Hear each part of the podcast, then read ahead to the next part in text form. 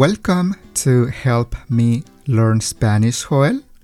I am Joel Zarate and I am the podcast creator. This is a podcast for high beginners and intermediate level learners where you can learn vocabulary, grammar, and everyday language. The emphasis of this podcast is to teach you grammar in a communicative context and to give you plenty of examples of a grammatical property in context. On the show notes, you can find a link to the transcript for this episode. I suggest opening the transcript and following along with the episode. You will notice how much your comprehension will improve if you do that. On the show notes, you can find the links to my other podcasts to give you even more options to learn Spanish and also how to support our podcast. In this episode, I'm having a conversation with Carolina from Mexico, and we talk about her cooking. The goal of this episode is to give you an opportunity to hear vocabulary and phrases to be able to have a conversation about cooking. Carolina offers Spanish lessons online, and if you're interested in taking lessons with Carolina, you can find her information on the show notes as well. Alright, so here is today's episode. Hola, Caro, ¿cómo estás? Es un gusto hablar contigo una vez más. Bienvenida a nuestro podcast. Ah, muchas gracias, Joel. Es un placer para mí estar de nuevo en tu podcast. gracias, gracias. El placer es mío. Tengo mucha curiosidad de tener esta conversación contigo. Esta es una breve conversación sobre cinco comidas que preparas. Esta conversación es cocinando con Caro. Caro va a compartir cinco comidas que, que ella prepara. No sé si son sencillas, complicadas, más o menos, pero ustedes pueden aprender el español que usamos en relación a manipular ingredientes y cocinar. Entonces, ¿estás lista para comenzar, Caro? Estoy listísima, Joel. Excelente, lo sabía, lo sabía. Muy bien, Caro. Entonces, vamos a empezar con la primera comida que quieres compartir con nosotros. La primera comida que tú cocinas en tu repertorio. Ah, pues lo primero que cocino, más fácil, avena. Avena, yo agrego en una olla avena ah, cruda, avena normal. Ah, pongo un poco de agua con canela y vainilla y después de esperar como unos 10, 15 minutos, ah, retiro la olla del fuego y paso mi avena a un plato y ahí esparzo un poco de crema de cacahuate y pico un poco de fruta.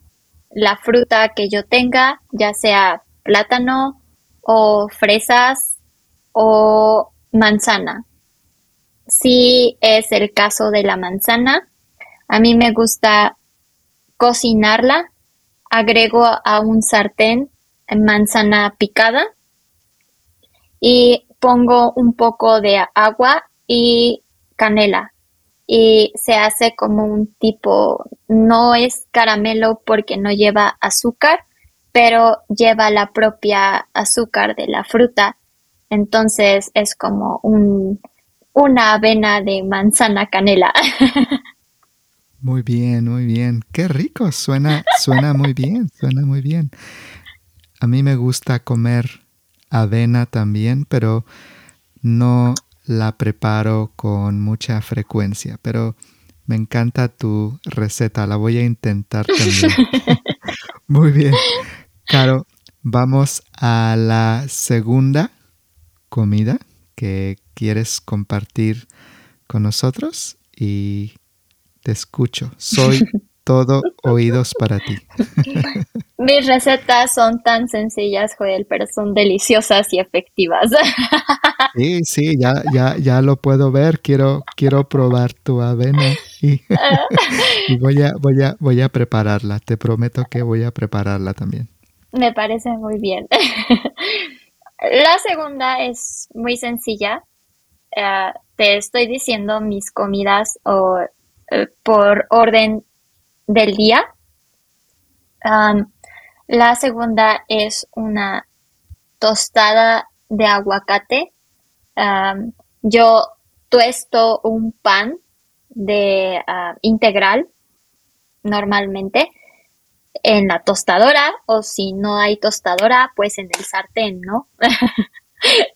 y después unto medio aguacate sobre la tostada y después agrego semillas de ajonjolí y un poco de chile em, en polvo, como un poco de, o puede ser chile en polvo o salsa eh, verde o roja.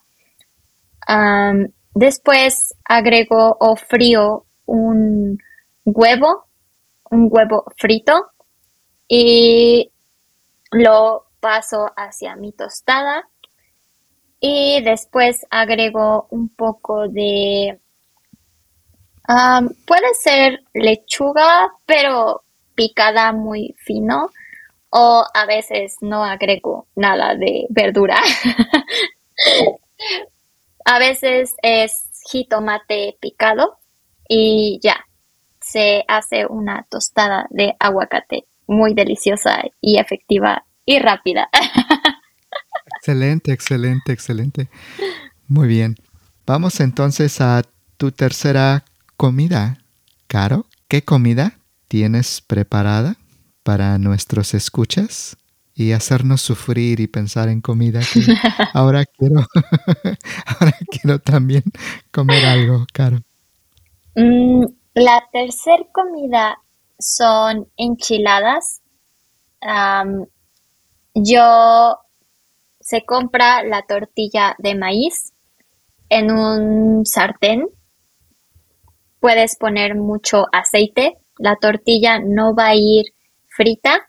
Se dice sancochada, es decir, no llega al punto de ser una tostada, pero tampoco es tan blanda como su estado original. Y sancochamos dos, tres, cuatro, las que quieras comer y rellenamos. Normalmente a mí me gusta mucho rellenar esta tortilla con huevo a la mexicana, ah, pero puede ser con pollo o carne.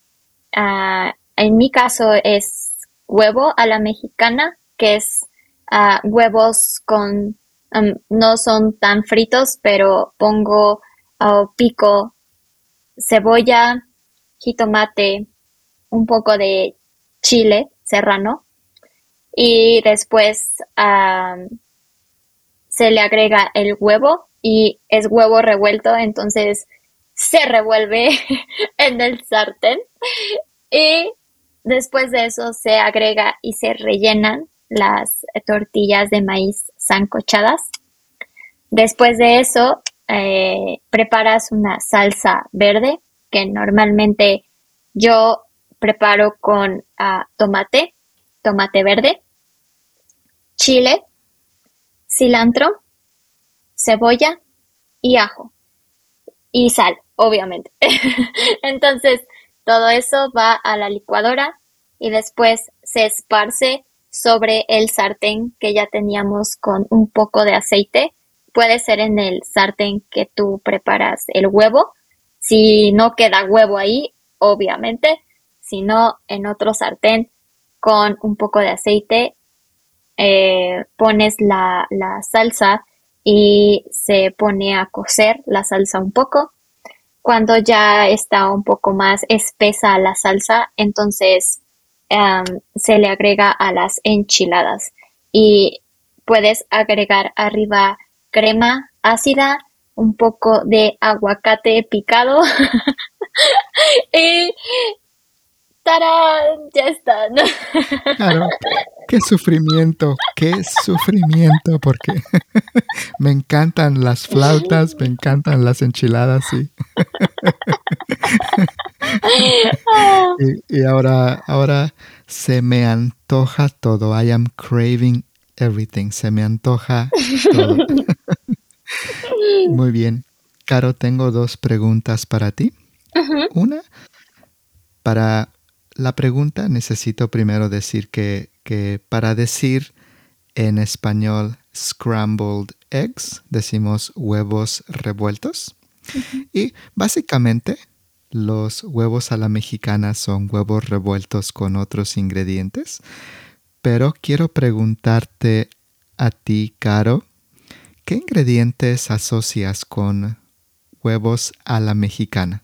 ¿Qué ingredientes pones tú o observas en tu región que ponen a los huevos a la mexicana? siempre es, o normalmente lo que yo veo es uh, jitomate, ah, cebolla y chile, normalmente picado. Eso yo lo asocio como huevo a la mexicana. Muy bien, muy bien. Y la segunda pregunta que tengo para ti. Me gustaría pedirte si puedes explicar un poco más el verbo sancochar, que si no me equivoco es, es un verbo que usamos más en México. Y podrías decir un poquito a qué te refieres si dices sancochar. Mm, sancochar, te lo voy a decir como yo lo entiendo y como lo hago. Muy bien. Si hay chefs eh, escuchando eso, por favor, sepan que no soy chef, no sé hacer muchas cosas. Entonces. En el futuro, sí. En el futuro invitamos a Oscar otra vez. Oscar es un chef de Oaxaca. Puede decirnos. bueno, explico, no. ok, entonces, para mí sancochar es meter, bueno, en un sartén tener eh, aceite, como si fueras a freír una, algo, y metes la tortilla, en este caso de maíz, a el aceite, pero no la dejas mucho tiempo. Normalmente solo son como 5 segundos y entonces la sacas. Normalmente eso para mí es ancochar no llegas a un estado de fritura, pero tampoco es su estado natural del alimento. Entonces solo es como pasar en aceite las cosas por unos segundos y listo. Muy bien, muy bien, excelente. Yo lo entiendo también de esa manera. Sancochar, pasar como un poquito de aceite, no freír, no estar lleno de aceite, solamente un poquito para darle sabor. Muy bien, entonces vamos a la siguiente comida que vas a compartir con nosotros, Carlos. La cuarta es algo muy sencillo, tostadas, que me encantan. Ah, en esta ocasión ponemos en un sartén ah, aceite pasamos un poco de, bueno, no, metemos al aceite la tortilla de maíz y dejamos que se cocine o se haga fritura por más o menos un minuto o minuto y medio, dependiendo del aceite y de eh, qué tan caliente esté. Y normalmente se va a hacer como una fritura. Entonces, después de eso, sacas la tostada y pones un poco a... Ah, bueno, los ingredientes de la tostada para hacerlos eh, son los frijoles, pones frijoles en una olla a presión y pones un poco de cebolla, ajo, los frijoles y sal y los cocinas a fuego pues no lento pero tampoco alto. Y después de que se cocinan, ah, machacas esos ah, frijoles y los pones a freír con aceite. Y yo me gusta mucho eh, freírlos con aceite de oliva. Después uh, untas en tu tostada los frijoles y pones un poco de pollo después de los frijoles y pones lechuga, normalmente lechuga picada y untas crema ácida, un poco de queso rallado, el que no el que quieras, normalmente siempre es queso panela o queso ranchero. Y ahí está tu tostada. Deliciosa, deliciosa. Y machacar es lo que usamos para los frijoles refritos, machacar los frijoles. Y Caro, vamos con la última comida y terminamos nuestra conversación. ¿Cuál es la última comida que vas a compartir con nosotros? Mm, es algo que me gusta a veces hacer por desayuno y cena. son hotcakes de avena. Pones la avena en una licuadora, un huevo y un medio plátano. Después agregas a la licuadora vainilla, canela y una cucharadita de polvo para hornear. Todo eso se licúa y entonces tienes la mezcla. En el sartén normalmente tú pones un poco de mantequilla, pero si tienes un buen sartén, entonces no necesitas mantequilla. Pones la mezcla en forma como circular y haces tus hotcakes o la forma del hotcake. Normalmente después los retiras del fuego y los acompañas con lo que tú quieras. Puede ser fruta o crema de cacahuate o mermelada de fresa o chocolate también.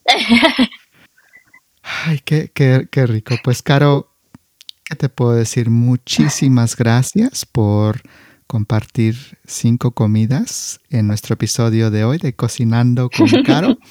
Muchísimas gracias. Espero verte en un futuro no muy lejano. Te mando un fuerte abrazo y nos vemos en el futuro, Caro. Muchas gracias a ti, Joel, por eh, otra vez invitarme y recuerdo, no soy chef, por favor, no me critiquen de mis cocinadas. no, no, no. Un abrazo, Caro. Hasta pronto. Hasta pronto, Joel. Un abrazo. All right.